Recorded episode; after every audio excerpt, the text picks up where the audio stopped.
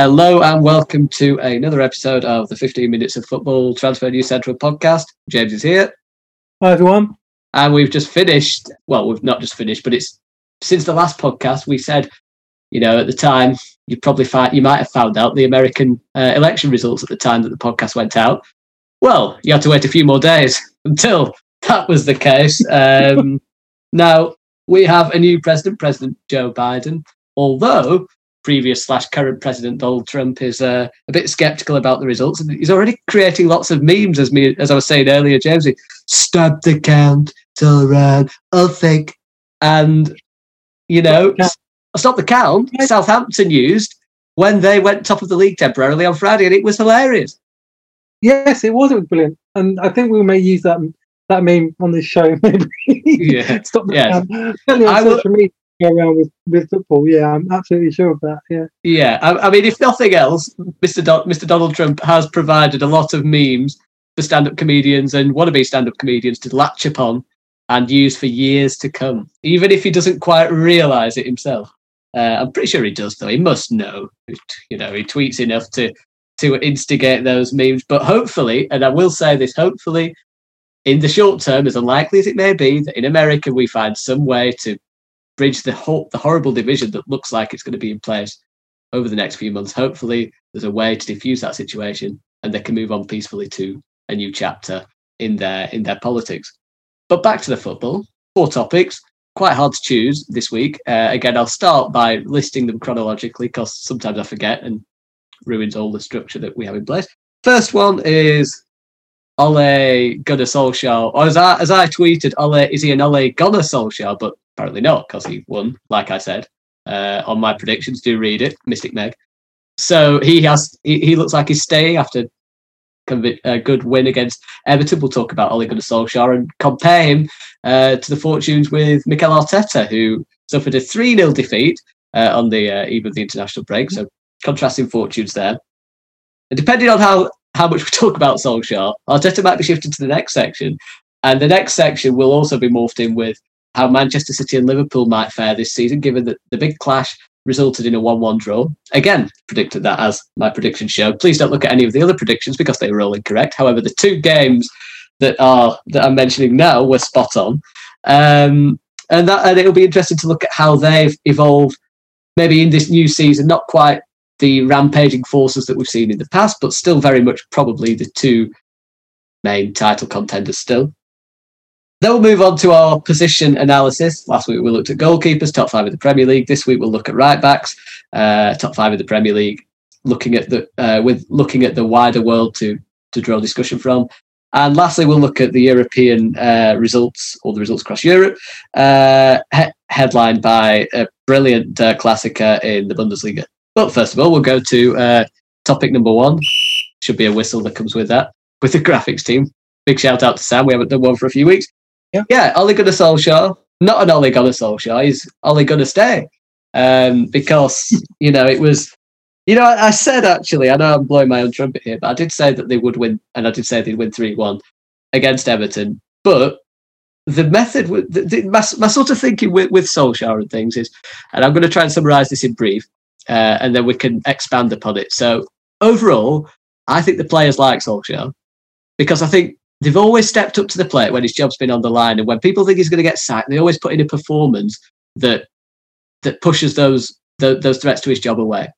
Perhaps I feel that they might remember the days of Jose Mourinho, uh, a manager at the time who publicly um, publicly criticised his players, and he played a more generally more negative brand of football that was more structure based, and he created divisions within within the squad. Ole Gunnar Solskjaer got rid of all those shackles, much more relaxed style of management, and there was nothing but praise for his players. The issue, I suppose, is with Ole Gunnar Solskjaer, is that management style a little bit too relaxed? Is he a little bit too friendly with some of the players? And is that why the results go from very, very good to quite average? And there's been a bit of a fluctuation this season. So that's my overall summary there, James. But we'll start just by starting at the start of that summary. Do you think the players like Solskjaer? And do you think that the fact that they keep responding in these moments of adversity is enough proof to prove that they are playing for their manager? Yes, Absolutely. Uh, like you say, every time he's under pressure, every time they have a bad result or a bad run of form. I mean, to be honest, every time he has a bad run, they have a bad run of form. It's like his job is under threat. Even when he was first, since he was first appointed, that's happened. He's had bad runs of form, and then there's been like, oh, Pochettino, Pochettino links, you know, and uh, and then immediately they turn it around and put go on a good run of form again. And because I heard they spoke to Pochettino in January last uh, like, earlier this year when they were having a bad run. Then they put together a great run to the end of the season. Kind of stuttered and not done. They've been inconsistent at the start of this season. They'd had they had that awful defeat the other the other week in the Champions League, and yeah, I think there was there was good sources coming out of Manchester saying that Man United had spoken to Pochettino and with the international break, you know, if he'd lost against Everton, it would have been a convenient time to bring in Pochettino. And I still think it's a matter of time that they replace Solskjaer. Personally, uh, I think it's just his. It's just kind of him. Kind of he keeps he keeps winning games and giving giving them no reason to sack him, kind of thing. It's like so, whack a mole, isn't it? You hit. You, you, seem to hit him on the head and he pops back up, and he just keeps yeah, popping back up. It, it wasn't a surprise that they won at the weekend at all. Uh, that because he was under pressure, and they and they've consistently played for him. They have. They've showed up for him. He's never lost a dressing room. I don't think. Mm. Uh, mm. I don't think they would ever they would ever turn on him in terms of him as a character, him as a mm. manager. But they could lose confidence in him as a tactician or as a, yeah. as a coach. Well, that's good. We can uh, come on to we can come on to that, uh, James. Actually, that's if one thing, that's when it will start to go wrong, really wrong. Yeah, um, I don't think they'll ever kind of he'll ever be. It won't be kind of falling out with the manager. That won't that won't happen with Solskjaer. Well, no. Um, it will be the it will be like oh maybe he's not quite a good enough coach for Man United. Yeah. He can't forward or whatever. We can expand on that actually. All that even subconsciously, mm. like then this then then things change and yeah. So I still think that he'll be gone by next by the start of next season, probably hmm. before. Mm. Mm. But he's gonna he'll make them he'll he'll push them all the way. he, might, he won't yeah, make it easy. Absolutely. Well, no, I mean, I mean, just to sort of go back to why, where they've bounced back in moments of adversity. So we mentioned this in other podcasts, so I'll only briefly run through it. But one winner away from home at the start of last season by December, uh, that was away to Norwich, and they just lost to Astana away in the Europa League. One league win away from home, I should add. They just lost to Astana away in the Europa League. Pressure was on.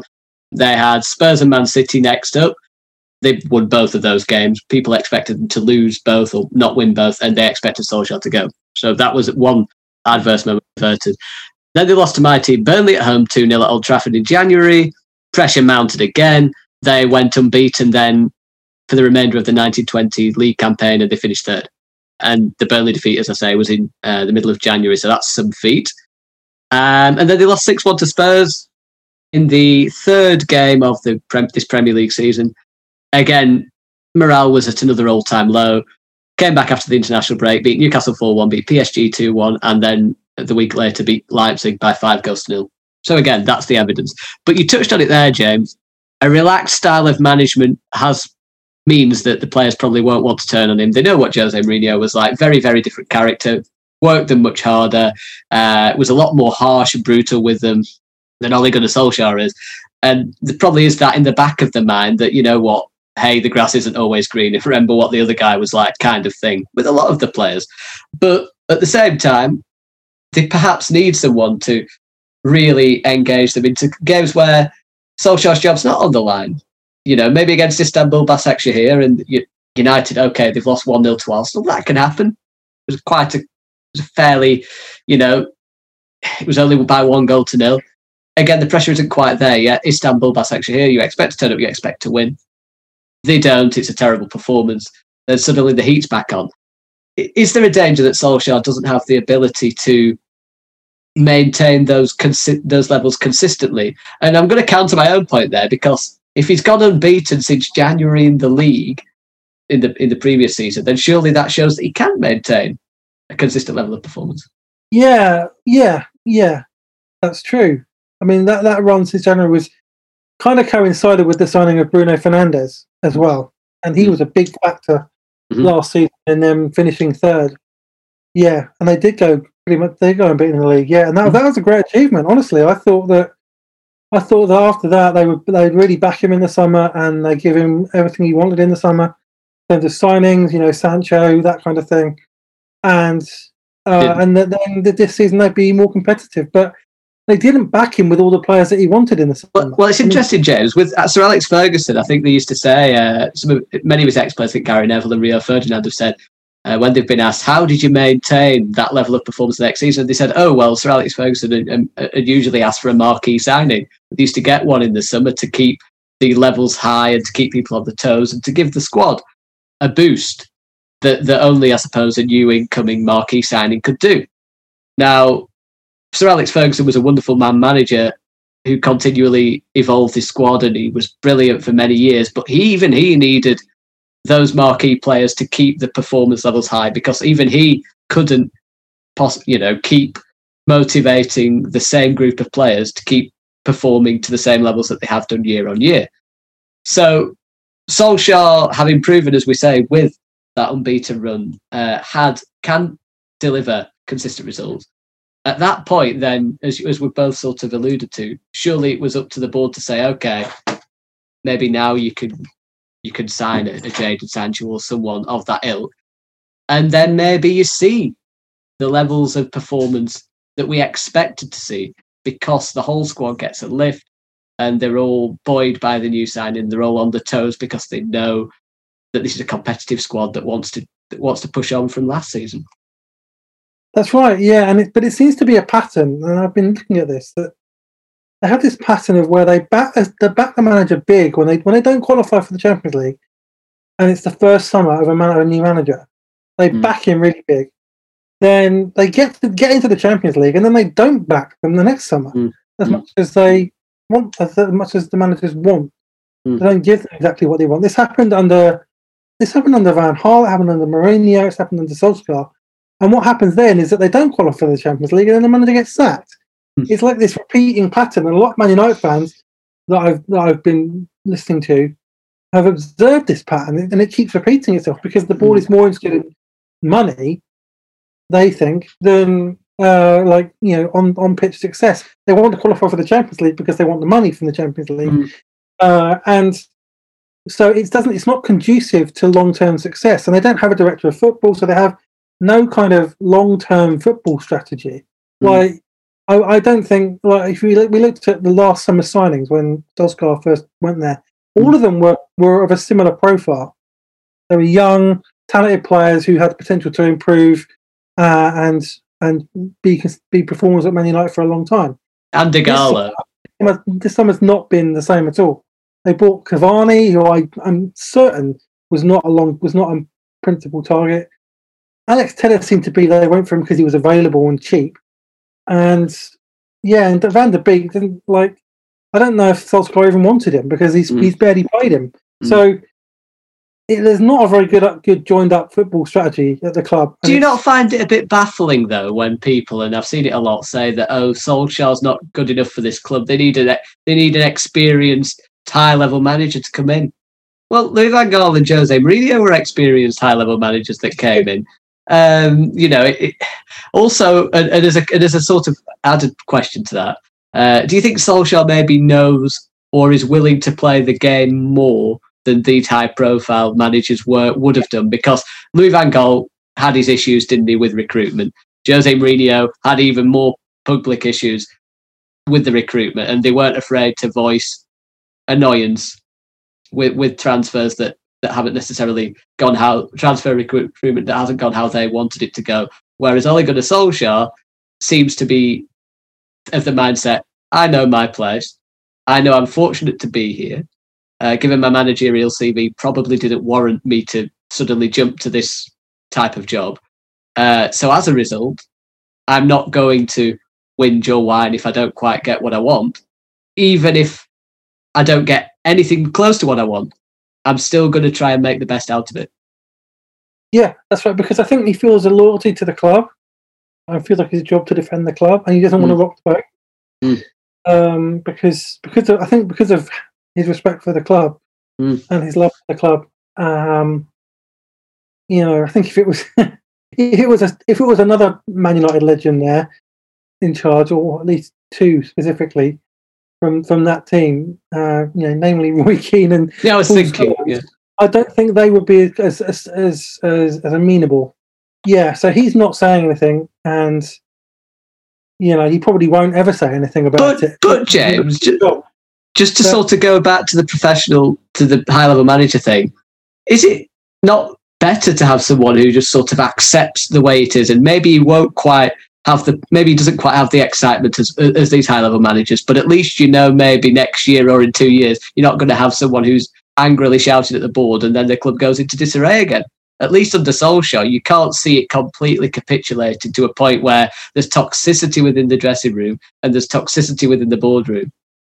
Yeah, that's true. That's true. But I think, I mean, with Manchester United, they're the, they they their supporters expect them to be challenging for the Premier League and the Champions League every year. Right? But That's they been, United- they've not been challenging for the Premier League. right? That, that's the that's the sides of the club. So if they kind of like settle for Solskjaer delivering third or fourth place every season, that's that's probably not what they would want. You know, there's a lot of Man United fans who want Solskjaer out. They, they still respect him, Mm. but as a club legend, but they don't, they don't want him as manager. to be And fair, if, if Solskjaer got fourth this year, that would be a better achievement than getting fourth last year. That would be an incredible achievement, I think. It would, yeah, it would, because I, I don't think they will at the moment. Not because necessarily they're, they're so bad, but because there's other teams that are better that I can see finishing above them. There's at least four teams, potentially more, that I can see finishing above them. Hmm. So, so what? So, what are your views then on on, on Ole Gunnar Solskjaer? Do you think he's do you think he's an oppressed figure within the club, or do you think maybe? Well, I think we both think there's inevitability that Maurizio Pochettino probably will come in, but is that a fair inevitability? I think it's inevitable that somebody will come in. It depends on when as to Mm. who. If they wait till the summer, and I think this is, might be right, this might be one of the reasons that they're pushing for it now. If they wait until the summer, well, then in the summer there could be other jobs available for Pochettino. Man City could be available, and he's going to choose Man City over Manchester United without any doubt, like anyone would. Um, the resources that Man City have and the squad that they have right now, and then we're certain to be in the Champions League as well. You know, I, I, you go to Manchester City over Manchester United; they're a much better run club generally, although they've, they've been struggling recently. But So you think, in Um, short, just to summarise, sad Yeah, for Solskjaer, but dump him, get Poch before he disappears. I think that's what the board, are, what the Man United board are thinking because they they like Pochettino. Ferguson Brutal. likes Pochettino. Ferguson wanted Pochettino back when they appointed Mourinho. Well, there you Yeah. go. get dinner with him and everything, you know. Um, and you know, I think, yeah, I think that's who he sees as the guy to to be the kind of next long term manager at Manchester Well, United. it's, So, it's an Ole Gunnar Solskjaer then. It's an Ole Gunnar Solskjaer. There we go. If he loses before the end of the season, Pochettino would probably take it. Okay. I hope you can build your dynasty, Ellie. I'm still in support. Anyway, maybe out of sadness uh, at the abuse of, of Mr. Solskjaer, maybe I, I'm just there fighting his corner with yeah, my, I feel, with I feel sorry for him. He doesn't get he, get he doesn't get credit for the good things he does, and he gets unfair unfair attacks from some people.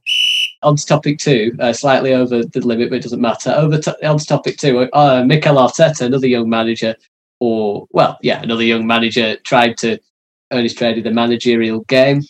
I, I act like Solskjaer's not been a manager for ten years, but it feels like he's just in, jumped in in a strange kind of way.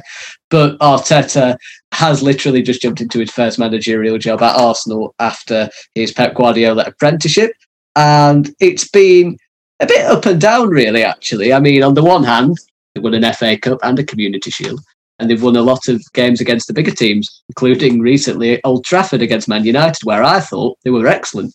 However, they have just lost three 0 to Aston Villa, and the results this season have, have fluctuated a little bit.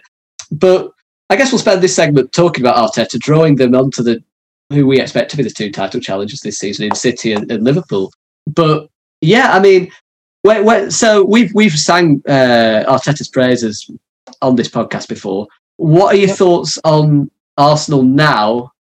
Because you know the, the the form isn't great. Yeah, there's limitations in his squad. I mean, Mm. he's not got a, an elite squad that you would say would be title challengers. or even necessarily top four, you know, necessarily because they've got some very good players. They've got the kind of core of something, but it's not it's not kind of capable of challenging right at the top consistently. And of course, they've got Europa League, and they're they're playing on Thursdays, and that doesn't help when you have a kind of shallow squad.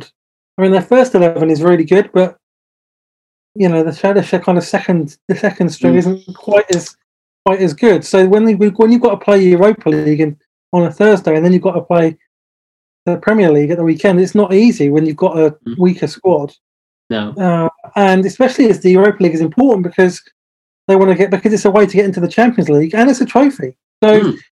they've got to take the Europa League seriously, and but yet they've got to take the Premier League seriously. So it's difficult.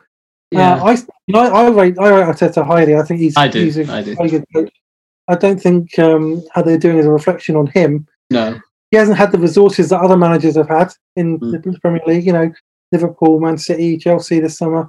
You know, Man United. They've all they've all spent more money than he has. So if he had their resources, I'm sure then you can hold him to much higher expectations because mm. he probably have a stronger squad. So that that said, he, they did recruit well this summer. You know, I mean, Gabriel uh, was especially was a was a really good signing, and Partey obviously. Mm. Uh, the two they were the two highlight highlight ones for me. Mm. Um, yeah, so he's building something. It's not. I don't think it's a. I think they just haven't. They just haven't. This next season they'll be they'll be stronger than this season.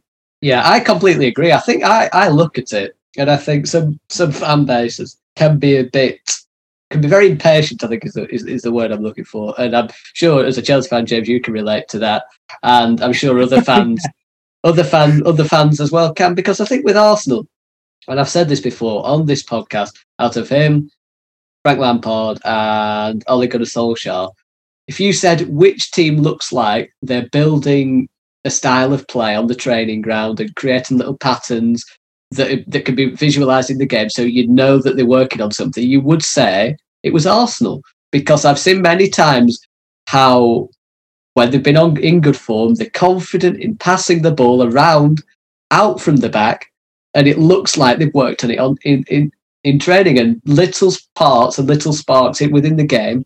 Think, wow, if they can get this to be repeated across the 90 minutes over the full pitch, then they're going to be really, really good.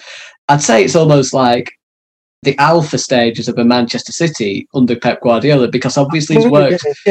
Obviously he's worked at Manchester City. He's, he's he's had the he's got the Pep Guardiola playbook. He knows how, literally firsthand, has seen how to build a team that plays this total football that is unstoppable. You know, he was he was shadowing Guardiola when Manchester City got 100 points and 98 points. He saw the rise, and I think you can see the little blueprints there of how Manchester City play. And you've touched on it already. This Arsenal team's squad is way off it, and even though they've had a good uh, recruitment window, it's still it, it still needs a lot more with Ozil not in the team, perhaps for reasons outside of football, as some have suggested, but with Ozil not in the team or the squad featuring at all, they have no playmaker. So they have no creative playmaker to create those chances. The mm. fullbacks, Bellerin and and it's Saka when it's a 3 4 3 or Tierney. Uh, Tierney's very, very good actually. I like Tierney. But it's mainly Saka who, who it's mainly Saka who, who, who's sort of tasked with left wing back when they're defending and being a creative midfielder.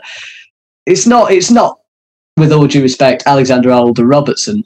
Although I do like Tierney. Again, you, will know that if I've uh, if you listen to other podcasts. But the three four three going into a three four three shape to defend and playing out and then morphing into a four three three when attacking it's worked really well because it's proved to be unpredictable for some opponents. A pot of kind of a phase that Arteta's had, I think.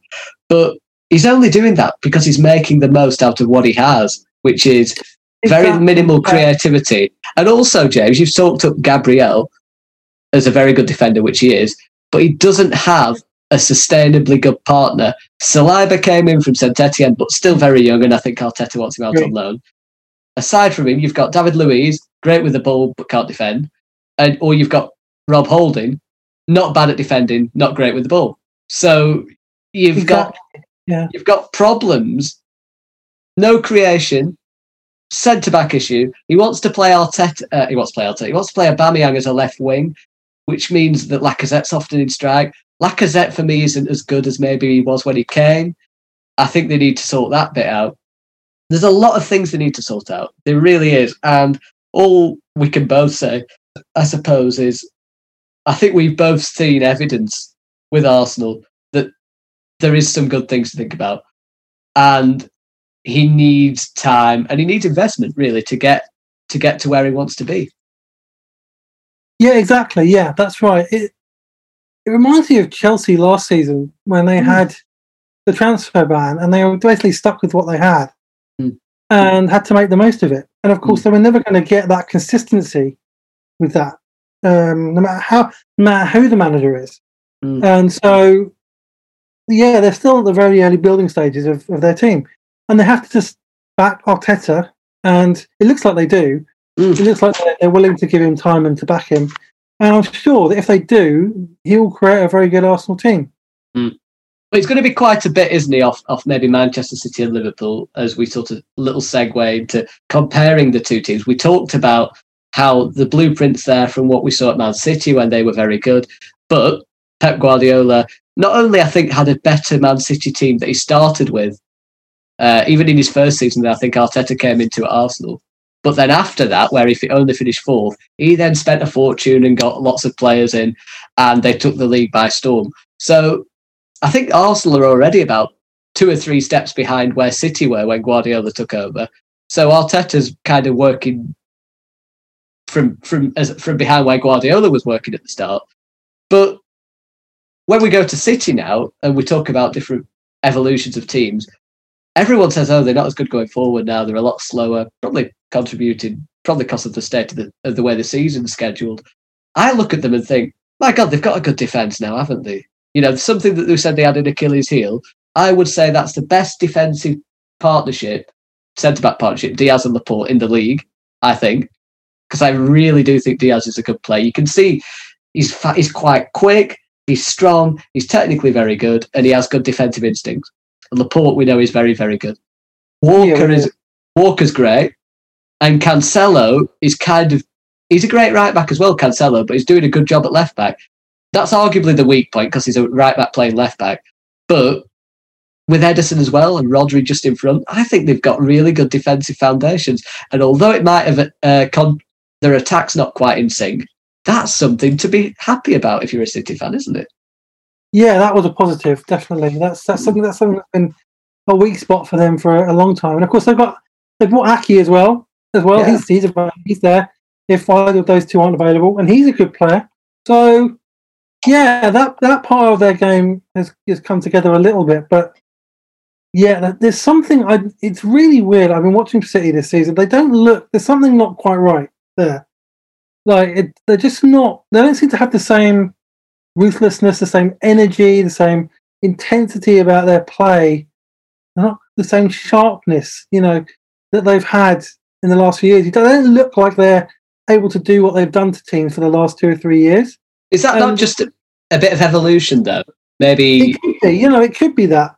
I do think there's an element of that. Pep Guardiola's been there for this is what his fourth, fifth year, I hmm. think. Mm. Um, fifth, fifth year. Mm, fifth and there is an element in football of manager that, that you know that players get weary of, of the same the same patterns. Like I mean, yeah, I, I remember there's this documentary on Pep's Barcelona, and uh, Dani Alves said that uh, when he first took over, he would have done literally anything that Pep Guardiola told him to do.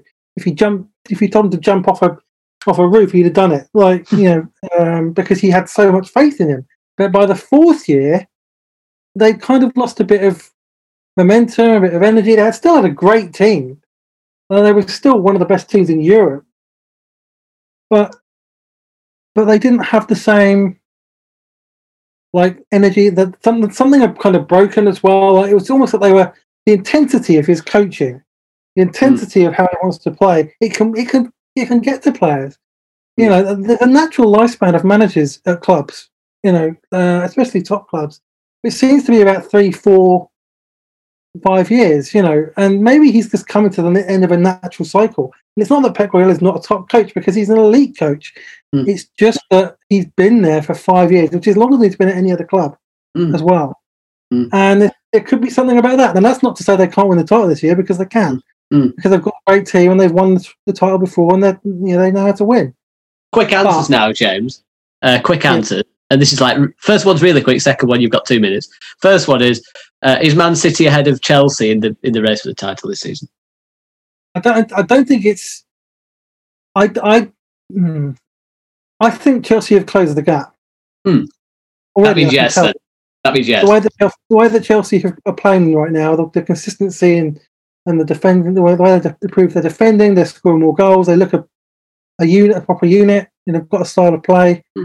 Yeah, Chelsea have closed the gap. I'm not saying that they'll finish ahead of Man City, but they've definitely closed the gap on on, on Manchester City, especially Very good. Manchester City. Yeah. And then Liverpool, you were talking about, um, you know, Guardiola maybe doing a long time at Liverpool, but yeah, Klopp's done a long time at Liverpool.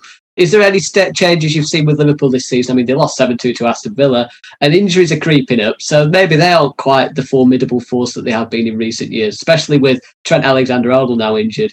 Fabinho's been out, Van Dijk's out for most of the season. It, they, Yeah. they're getting they're getting curtailed. Yeah, it won't be. It won't be. It will be quite a close title race this year. There won't be a hmm. team that runs away with it. Liverpool could still win it.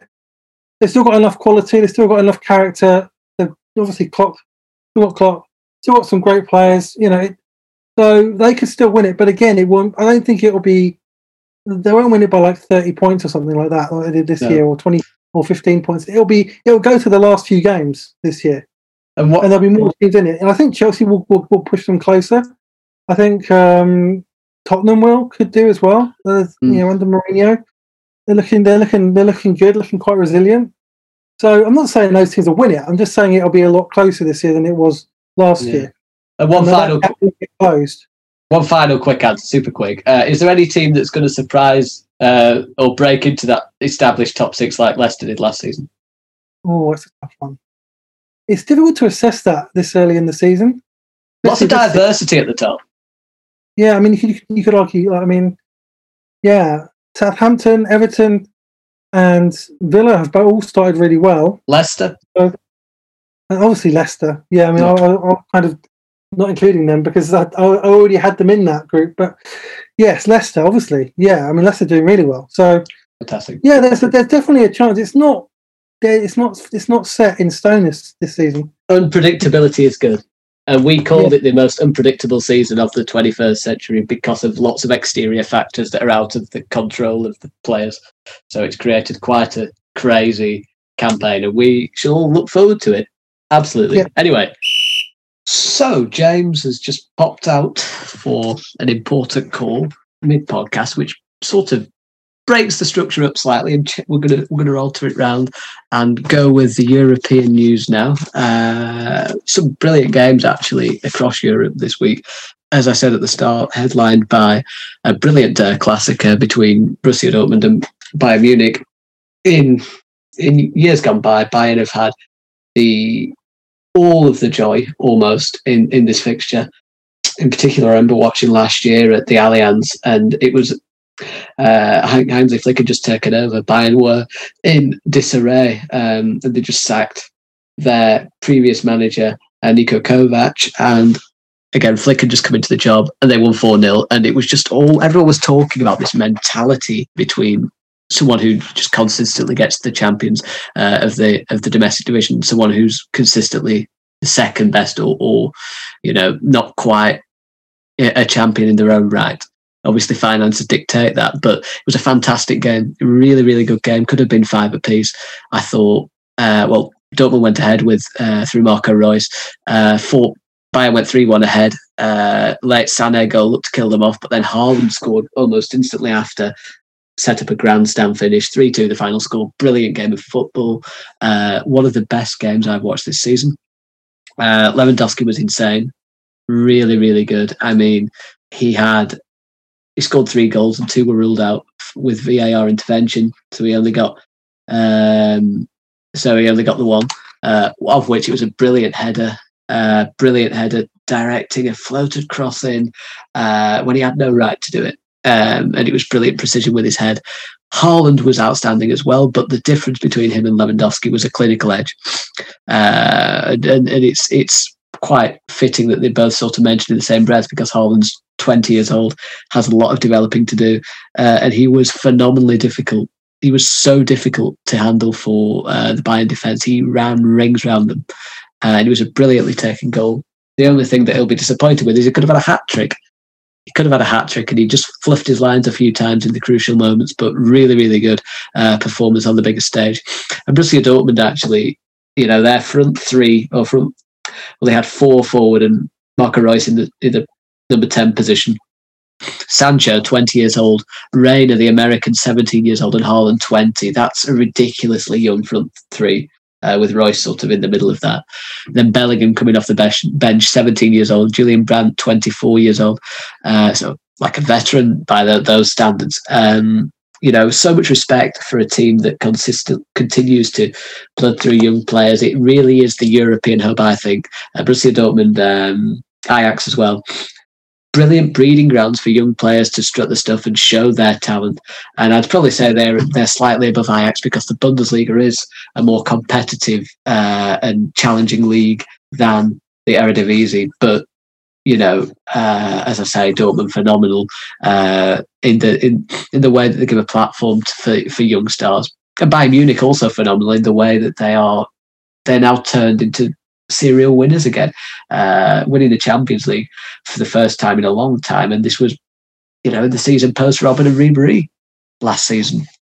Uh, that's why they struggled so much under Kovac at the start, and then um, and then Hansi Flick comes in, reintegrates Muller back into the outfit, and they are playing some brilliant stuff. And they are the team to beat again this season in Europe. They, like many teams in Europe, had a really tough time uh, to start the season. You know, shortened um, shortened preseason, shortened uh, period to train uh, and regather the squad, and they lost four one to Hoffenheim. So it's affected everyone really the the, the structure of this season, and uh, it affected Bayern, but they are now back at the top of the Bundesliga. Uh, Leipzig actually in second, one five draw, one loss, one three 0 win against Freiburg. What a job Julian Nagelsmann's doing uh, because they've lost Timo Werner, which means they've lost the bulk of their goals. Um, and they're you know they're still finding a way, uh, still finding a way to to to storm up that table. And I think it's indebted a lot to the tactics of Nagelsmann and the the system and the constant press that they that they that they employ. Um, yeah, they're a they're a wonderfully progressive team, and he's going to go on to bigger things than than Leipzig. But at the moment, second in the Bundesliga, are they going to topple Bayern? It's hard to hard to see them doing it, I guess, because they are just so ruthless. Uh, but it'd be interesting to see. Anyway, it's a, it's a whistle stop tour this in many ways because there's so much to cover in so many leagues.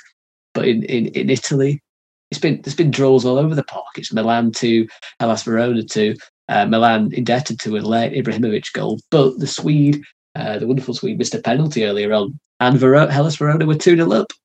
Uh, two own goals uh, actually. Calabria uh, with an own goal uh, for Milan, putting them 2 0 down um, in, in, this, in this fixture. But Magnani for Hellas Verona putting into his own net. It's 2 1. Ibra misses a penalty. Then he scores, equalises in the dying embers of the game 2 2. Uh, Milan still top of Serie A, five wins, two draws, and no defeats. So survived a scare there. They're still doing really well really well. And, you know, there's a lot of Italian journalists that are really touting them up this season, uh, you know, given the way that they've started. And, you know, with Ibrahimovic up there, I guess um, it is, it, it's the experience that sort of the forward line maybe needs binding them all together. They've got a winner there. They've got a winner. And, you know, under under Stefano Pioli, they have created a system that seems to be working well um, and is certainly defying the odds at this moment in time. Uh, and we, we mentioned we mentioned in the past Kjaer coming in to partner Romagnoli, really adding a bit of solidity to that defence. Uh, and again, Ibrahimovic up front with his with his with his attacking contributions. They are doing really well. And in a season where there's so much uncertainty going on at the moment, you wouldn't put it past them causing an upset and maybe taking the Italian league title. And that's because you know, Lazio and Juventus, uh, sorry, Juventus and Inter, the two teams that have been really fighting at the top of uh, Italy for the past, well, certainly last season. And they have Antonio Conte uh, to Inter Milan, who is a serial winner, and Juventus have Cristiano Ronaldo, who has been one of the world's best players, uh, you know, the past decade. But they're both struggling a bit. And I think with Juventus, uh, another draw and that's four draws in the league already this season. No defeats, but three wins and four draws, so they've lost points. One one to Lazio against Lazio uh, at Lazio, and Felipe Caicedo Caicedo with a 95th minute uh, equaliser. Quite a, quite a nice goal actually. Uh, well worked by uh, by the home side and by Caicedo himself, and you know, it's it's uh, it, it's, it's a dent in, in Juventus' title aspirations. And Andrea Pirlo is sort of he's trying to trying to implement a system with three at the back. He's not had Ronaldo's call upon uh, in in many of the games that he's had this season due to coronavirus, uh, but he scored early on in that game when he, on his return. Uh, you know, he's, he's certainly not got coronavirus now, and it was you know just a poacher's goal. And that's what Ronaldo is, I think, now. He's more of a poacher than he was a, a one one versus one kind of wide player. Um, but hey, you still want you, there's still very few players you'd have up front over Cristiano Ronaldo. The, the man's athletic, he's clinical in front of goal, one of the best heads of the ball in the world. Um, and he's he's got a winning mentality and a, and a unrivaled attitude uh, to succeeding. So, yeah, he's going to be key if Pirlo's going to do anything this season. But again, those and Morata, I should add, is, is, performing quite well at Juventus. Certainly, new lease of life there, but it's a little bit stagnant for Juventus. And I mean, they've got they've got a squad really that expects to be winning the Italian league. And you know, Pirlo, it's a really big job to come into though for Pirlo. First job, not past his managerial badges when he got the job. There's going to be question marks surrounding him. There's going to be question marks, and he's got the players to to um, to take the Italian league, but there's question marks. There's a few question marks at the moment, I suppose, with uh, with those results, with the, with the amount of points they've already dropped. Um, but as well with Inter as well, they are three wins, three draws, and a defeat. They are also stuttering, and with Antonio Conte, there's been question question marks with his style of football just not being creative enough in certain games. And they did 1 1 with Atalanta, which I suppose Atalanta is a fairly respectable result for Conte's men. But they did lead Lautaro Martinez, putting them ahead, and Miranchuk equalising in the 79th minute. So honours even. It's it's difficult for them, I guess, because you know they are Conte is a, is a manager that plays with a defence first mentality. Lukaku is his perfect centre forward. Lautaro Martinez does a really good job being the striker next to Lukaku. Um, but again, I, you do look at that squad and you see a lot of aging players.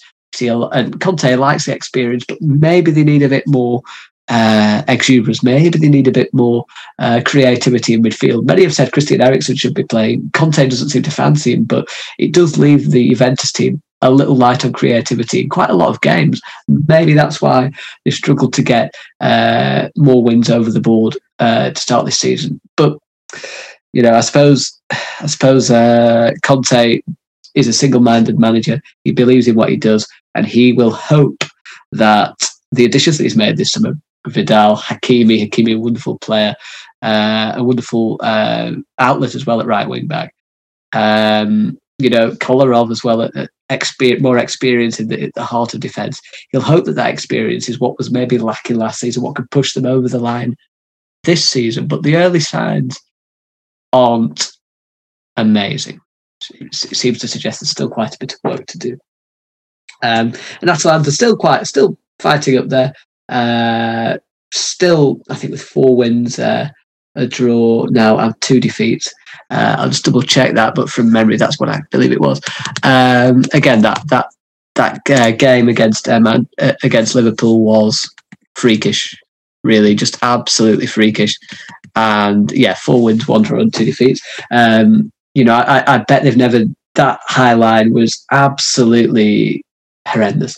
And as as well as Liverpool played, they couldn't have wished for a better present it was signed, sealed, and delivered by the Atalanta setup, which was just suicidal, absolutely suicidal with the with the speed and the efficiency of Liverpool's attackers to play with a disjointed high line was ludicrous. And they just didn't turn up, and it was a hor- hor- it was horrific. But we've seen in the Champions League uh, last season, we've seen in Serie A last season, we've seen we've, we've seen examples in Serie A this season of a team that is still very very good and a progressive team that constantly punches above its weight to deliver results uh, for you know for for the um, for their fans who unfortunately obviously can't see the um, can't see their team in action at the moment as as none of us can really. And yeah it, it, Serie A is absolutely blown wide open. You've got Sassuolo second Napoli in third Roma in fourth and Juventus in fifth and Inter in sixth and Atalanta I mean Inter in seventh and Atalanta in sixth. It is absolutely crazy in Italy, um, and it's it's just been um, you know the whole across Europe. It's just so exciting. It's not just in the Premier League, and James just seamlessly fits back in now, just to say how wonderful, um, you know, the wonderfully unpredictable uh, it has been in football in general. And I was just talking in Serie A, it's not been it's, it's been as unpredictable as any league with, uh, as I'll just repeat because you've just joined, uh, returned to us. Uh, I'll just, you know, repeat Milan top, uh, although they had to fight from two goals down against Hellas Verona at home to draw 2 2. Uh, Sassuolo second, Napoli third, Roma fourth, Juventus in fifth, Atalanta sixth, and Inter in seventh. I mean, it's crazy. It is crazy, crazy yeah. We're seeing that, and, and Spanish league is the same. I don't know whether you mentioned that already, but it's it's yeah, it's it's there's some predict- unpredictable stuff happening this season. It's a, definitely a very interesting season. I mean, yeah, you, you mentioned the Spanish league. 4 1 Valencia beating Real Madrid. Barcelona winning 5 2 against Real Betis at the weekend. Uh, Lionel Messi coming off the bench and making a really big impact in that. But Ansu Fati's injured and he could be out for four months, which is a disaster for Barcelona. Just not what they needed. Uh, one of the few bright sparks this season has been phenomenal and now he's going to be out for an extended period of time. Ronald Koeman must be cursing his luck, James. Oh, absolutely. Yeah, I mean, he's been fantastic. You know, and he's a he's a massive talent, and yeah, he's only going to get better. And it's it's just it's all for him, all mm. for the player. Uh, I always feel sorry for big players when they get big injuries and stuff like that. Mm. And oh, but also it's bad for Barcelona and it's bad for Koeman because he's you know kind of establishing himself as an important player for them. Absolutely. Just at a time when when King will probably be a bit under pressure with presidential stuff happening. So absolutely, yeah, it's not it's it's not ideal for anybody. That uh, no. yeah. I mean, yeah, I mean, La Liga in general, again, we talk about the unpredictability of Serie A. Real Sociedad top, Villarreal second, Atletico third, Real fourth, Granada fifth, Cadiz sixth, Real Betis seventh, Barcelona eighth, although Barcelona have two games in hand. It's crazy out there. It's absolutely crazy, and it's like a lottery uh, ball. You're all going round in the wheel of fortune, and you just don't know what's going to happen next. It is wild. Really? It's absolutely wild. Actually, in Liga, and I suppose it's slightly less wild, um, with PSG top uh, as ever. Uh, they, they suffered two early defeats uh, at the start of the season, but now eight wins in a row uh, in the league. Um, 3 0 over Rennes. Di Maria with two. Moise Kean on loan from Everton with a goal as well. That was without Mbappe or Neymar. Uh, Thomas Tuchel's job's actually under under threat. Many people suggest there's a bit of mutiny within the squad. Uh, they bought Danilo uh, from Porto to play. He believed in central defensive midfield, but Tuchel's preferred to play him in centre back. Icardi's been cast aside. Moise Kean's play, playing over him, uh, and Icardi doesn't seem like he's going to get a look in and there's a lot of people questioning Tuchel's tactical setups and so on. So maybe, yeah, yeah I can see that, and, I, and again, that's it. Kind of brings us back to where we started today. I heard one of the reasons that Man United are looking at Pochettino now is that they're worried that PSG will sack Tuchel at a point, and or at least at least look at Pochettino. Um, yeah, I mean the favourite for a PSG job if Tuchel left would be has been Allegri, from what I what I've read. But mm. if is available, then they'll surely look at him. You know, so yeah. Um, oh, they absolutely will. They absolutely will. I think that sort of su- summarises the roundup. Uh, we got through. I got through a lot then. Actually, I really pasted through that like a, like like I was going to say like one of the people on the uh, shop assistants at Lidl. The way they throw the food. Um, so I really went through that quickly. That's a weird analogy. Anyway, um, if that was uh, enticing enough for any of you, then please do have a look at all the uh, European League tables. Uh, there's a lot of excitement to be had. Now we'll, revert back to uh, topic three, which was actually a discussion on right backs. You know, it, it, it, we we talked about actually in the previous week's podcast about how the goalkeeper position has changed, but the whole of football is changing. I'm writing a piece actually for the Volvo website about the evolution of the striker, but it's the evolution actually of many positions, isn't it? Um, at the moment, and how would you sort of summarise? We haven't discussed this as much as the goalkeepers, but how's the right back position changed for you maybe over the past ten years? Yeah, yeah, I think, and again, I, I, this is this is this is again something to do with Guardiola's Barcelona and how mm. that's impacted football. Uh, right back now, it's not enough to be able to defend, you know, and uh, you know you, um, the, the the fullbacks that are coming through now, the, the fullbacks at the top teams on both sides, not just at right back, um, they're expected to get forward. They're expected to be have high energy, uh, you know, pace, to be able to defend, but also to be able to get crosses in mm. and create. Even you know, we've seen Trent Alexander-Arnold is a is an example of that. You know, uh, Dani Alves was the first kind of example of that. That right back that we saw. Uh, we have right backs are becoming more and more like that. Mm. Uh, you look at the, you know the, the the young the young right backs coming through. Most of them are good at both, or mm. have the potential to be good at both, and that's where that's where it's going at fullback, not just right back but left back as well. You know, again, look at the young left backs. You know, and this is why Pep Guardiola is so obsessed with buying left backs and right backs because they are absolutely key to how he plays his football. And you could see actually after his, his first season, he didn't really have decent fullbacks, and then the second season he bought uh, two top fullbacks, and suddenly they looked like a different team. It changed mm. everything because because uh, because it improved their style of play. It fitted with how he wanted to play football. Mm. And yeah, the role of the fullback has definitely changed, and for the better, I think, because mm. um, it's good to have fullbacks bowling forward, getting involved in the game, getting crosses in, and then actually tracking back and defending well as well, which is, you know, and you know, Trent Alexander-Arnold, uh, Trent Alexander-Arnold, even doing stuff creatively, moving into midfield even. So, mm. um, and so it's yeah, it's really positive, and it has changed. Has changed. I suppose the two mainstream examples I thought past decade, maybe a bit before that as well, were Dani Alves and Philipp Lahm. Um, as, as the two mainstream, and I suppose Lahm was a more conventional right back from what we understood about football in terms of he was pretty he was he was competent going forward, but he was a brilliant defender. First and foremost, a brilliant defender and a leader. Whereas Dani Alves, I always thought, well, you could get at him defensively, because I don't think he's as defensively astute as Alarm would be. But going forward, he was freakishly good and was so fast, and he could hit shots in from all angles and hit crosses in from all angles. So he was good from the modern day standpoint, like you just discussed. He was the modern, progressive, mainstream fullback before it became mainstream. Yeah, absolutely. Yeah. Um, you could argue Ashley Cole was a bit like that too. He yeah, on the other side.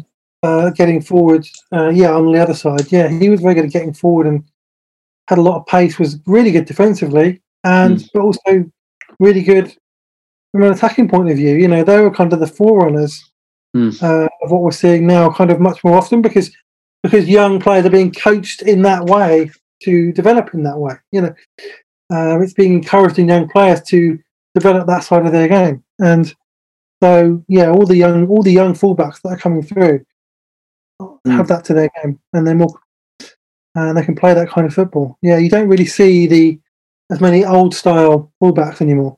Yeah, no, absolutely. Well, I mean, it's it's interesting. Yeah, uh, so we're going to go into our top five in a second, but as like a as a disclaimer, I do think that if you're classing Joshua Kimmich as a right back, I'd say it's the best in the world if you're classing Kimmich as a central defensive midfielder, I'd say it's the best in the world. I think more people class him as a defensive midfielder. So just in my head, that's where I'd have him. Uh, and then the right back, the best in the world, is a bit more up for debate. I'd probably go just based on what he's done, and this applies to this as well. Uh, I would say Alexander Arnold because of what he's done for Liverpool in their title winning uh, successes and their Champions League winning successes. Um, he has been described as Kevin De Bruyne at right back.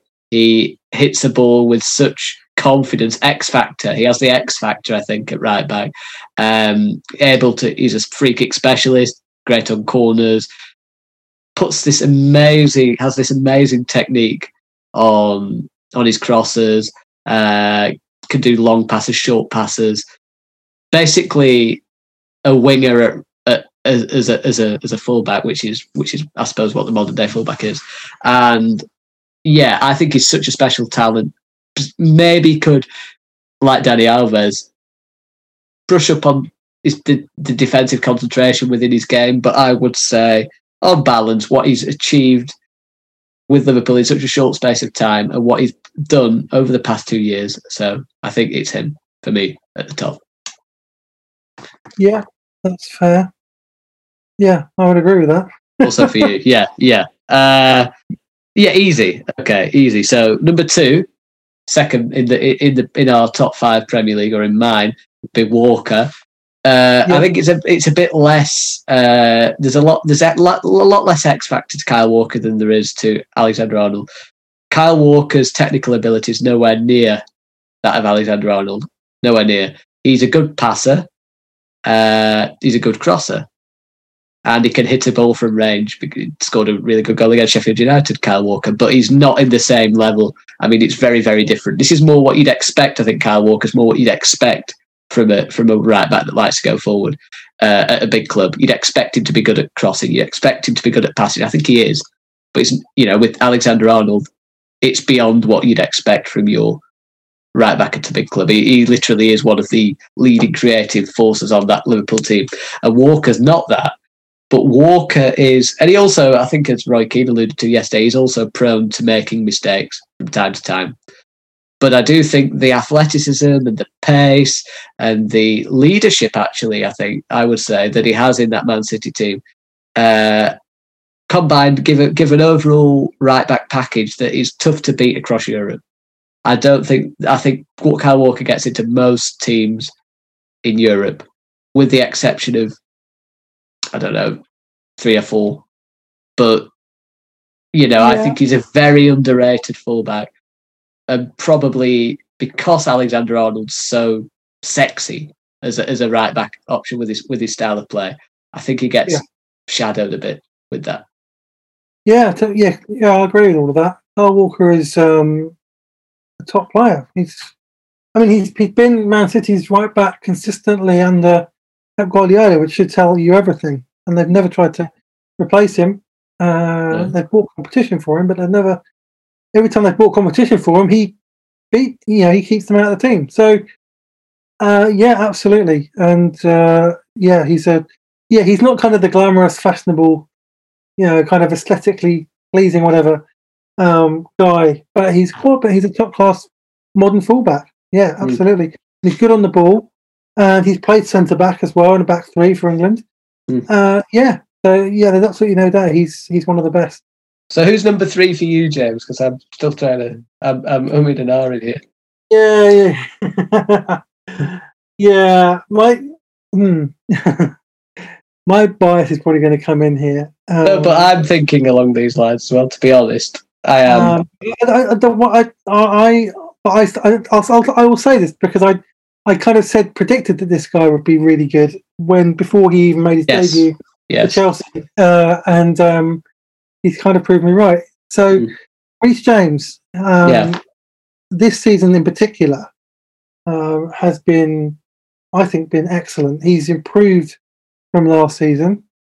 Mm. His crossing is some of the best crossing that I've seen. It's, it's yeah. The travesty he's not got more assists yet. Uh, he can take good free kicks. He's physically strong, uh, very good defensively. He's improving defensively, positionally good, good on the ball.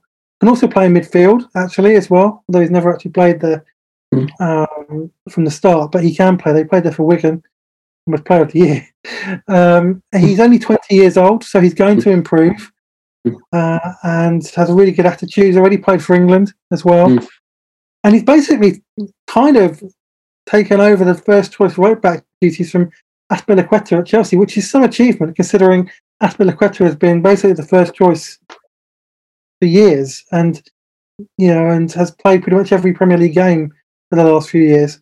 A lot Mm. of them are right back. So yeah, and I think he will get better. I think he will get better. He he will become almost a complete fullback.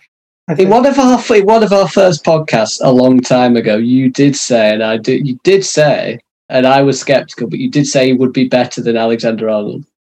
I do remember I you think- saying that.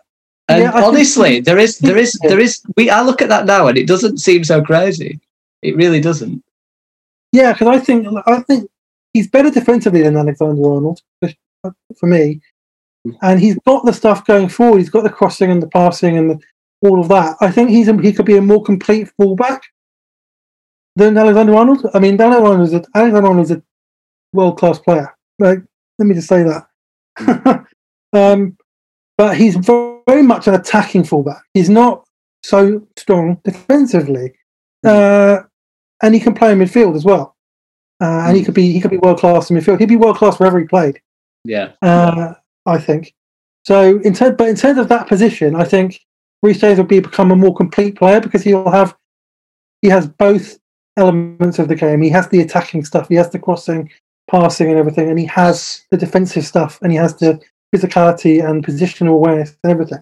And he's So Reece twenty. James at, at Reece James at three. I think I've got to go Reece James at three as well. Uh, for for similar reasons to what you said, I've been really impressed, really impressed. And the only it, it- it's difficult because it's it's what you said as well to take over from Azpilicueta. I think is um, is is remarkable because I think Azpilicueta is one of the very underrated fullback options of the past you know how long. Uh, which says a lot that he might not make my top five because there is quite a high level of of, of top level fullback options out there now, and I, and I think I'm edging him out because of the way James has come in and taken over so well. I, I agree. I think by the end of the season, you could be looking at him as higher than Walker. That's that you know, or and in two Yeah, I years, like you so. said, I yeah, he's got a higher ceiling than Walker, actually. Yeah, oh, he So, does, he does. So four and five then. I'll go four then. I've I've said this before. I, I still think I'll go Pereira, um, Ricardo Pereira from Leicester. Brilliant signing when they got him in, and I, it wasn't long before. I, I think he was. on- I think he he was signed under Claude Puel actually, and even when Claude Puel was there, I still think he was doing quite well. Um, he's excelled essentially as, as a fullback that bombs forward, has scored goals, uh, very quick, very skillful, um, very very good uh, consistently for Leicester. Um, and then in that in that um, Champions League push that they had, he was also excellent, and he was really unfortunate to have that injury when he did. And I feel like losing him was a massive blow to their hopes of getting the Champions League because he was brilliant at right back. And I I remember that he was such everyone was so shocked. I think Leicester got him for he was 17 million. And everyone was just looking at each other like, why didn't we sign this guy? This guy is amazing. He ticks all the boxes for what you want in a modern day fullback. And I hope he comes back and delivers to the standard that he was before he got injured. And the reason why I've put him be- behind James is because there maybe is a little bit of that question mark with a big layoff about how quickly it takes him to come back. But, you know, he was performing at levels going Yes. forward similar to what James what James is now. But obviously James isn't injured and he's on the up and Ricardo Pereira has to come back. That's why I, that, was- that, I didn't include him because um, because he's not been fit for a while. I wanted to Mm. focus on players who are fit. But yeah, you're absolutely right with everything you said. He's a Mm. he, was- he was fantastic. Um, So who's, your, who's your number four? uh, well, this was it got tough after the first three. Um, Wan-Bissaka Yeah, because uh, I think again he's another young fullback who is improving all the time. excels defensively, doesn't he? Yes, he's yeah. This is the thing. He's like the opposite of Trent Alexander-Arnold in a way Mm. because he he is exceptional defensively, Mm. good positionally. You know, wins tackles, very solid, uh, and he's improving. He's got a Mm. you know good attitude. he's basically established himself as the Man United right back, uh, and yeah, and he's going to get better as well. He's I actually said that like Reece James is basically the best of Alexander Arnold and and Wan-Bissaka Hmm. in one player. Still needs to Um, get there yet, though, doesn't he? I think we're certainly with Well, the yeah, defending. I'm not talking about the terms of the levels, but in terms of what he can do.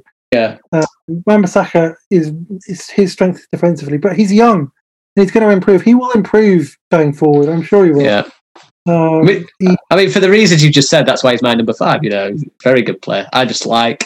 I think. I think the the other, the other thing that goes against him is there's an, almost a awkwardness when he runs forward with the ball. It's as though to say, "Oh, what do I do now?" kind of thing, and it does look a little bit awkward at times. But yeah, what defensively the best right back in the in the league, I think. You know, but- that. yeah, maybe maybe maybe maybe suffers due to the progressive nature of the game, like like certain other players have done. Maybe suffers because twenty years ago they'd love him, but yeah, it's, it's absolutely, yeah. Uh, you're right. love it. He's like the Nick Pope of right backs. Yeah, exactly. So what about your fifth one then, James? Are we No, going for the a- one we said? this is yeah, this is a, this is going to be a controversial one. Maybe I don't know. Uh, I've I've been watching this guy for quite a while, not just in first team football, but reserve team football. And um, every every time I see him, he he just impresses me. And uh, he's been linked with Jorier. he's been he's been linked with um, Bayern Munich of all teams this this season, uh, so which is a mark of his progress. And people are talking about him for the England squad. You know, he's only been playing first team football regularly for half a season. I'm talking about Tariq Lamptey um, Yes. at Brighton, who was actually in the Chelsea academy, and the only reason he didn't get a chance is because Reece James was coming through. Uh, you know, I think so. That was a bit unfortunate for him, to be honest, because if he hadn't, if there hadn't been Reece James at Chelsea, then he probably would be Chelsea's first choice right back right now. Yeah. Um, so, and he's looked superb. He's got, he's very quick, um, can beat defenders. He, uh, yeah, he, he, I mean, he's he's playing as a wing back a lot of the time for, for Brighton as well. He's caused all sorts of trouble to people. His crossing's pretty good. It's improving. Uh, yeah, defensively he's pretty good, and he's got obviously got a good attitude. He's quite young as well. He's going to improve. So, yeah, he's he's going to play for a top club. There's no question Yeah. about that. He will play for a top club. He's great. Um, he won't be at Brighton for very long because No, he keeps on this trajectory. He's going to be just be too good for them. And he's great. Yeah, he's a great player. Um, really good to a- watch. yeah, so he's. I mean, he will be in the top five certainly. And he's in yeah, your top five now. Well, no, that's Uh, fantastic, he's and it's a good. Pereira would have been in. Pereira would have been in if he'd been fit. So, Hmm. um, so he's probably si- he's probably sixth right now. But out of the ones that are fit and that I considered, he was he was probably the fifth. Yeah, yeah, I'm sort of banking on that on a quick return to form. But yeah, that sort of went into added time of the uh, of the five. But I think it was quite a good discussion, so I thought I'd carry on. Um, yeah, uh, wonderful, um, wonderful discussion again. We managed to navigate uh, nicely where I did a bit of a solo run there. Sort of, sort of went into Gary Lineker form. No, I, no, I didn't. I went into the um, the guy who reads the scores out for. Um, who reads the scores out for all the leagues, but I can't remember what he's called, so we'll say Gary Lineker. Um, so yeah, from myself and James, that's a it's a goodbye. And uh, next week it should be a look at the centre backs, which should be interesting because I'm struggling to think of five. No, yeah, I can probably think of can think of four who I'd put in my uh, top five centre backs, and we'll be looking at um, we're looking at another broad set of results and the and the uh, action across Europe. So until then, see you next week. see you next week, everyone. Bye.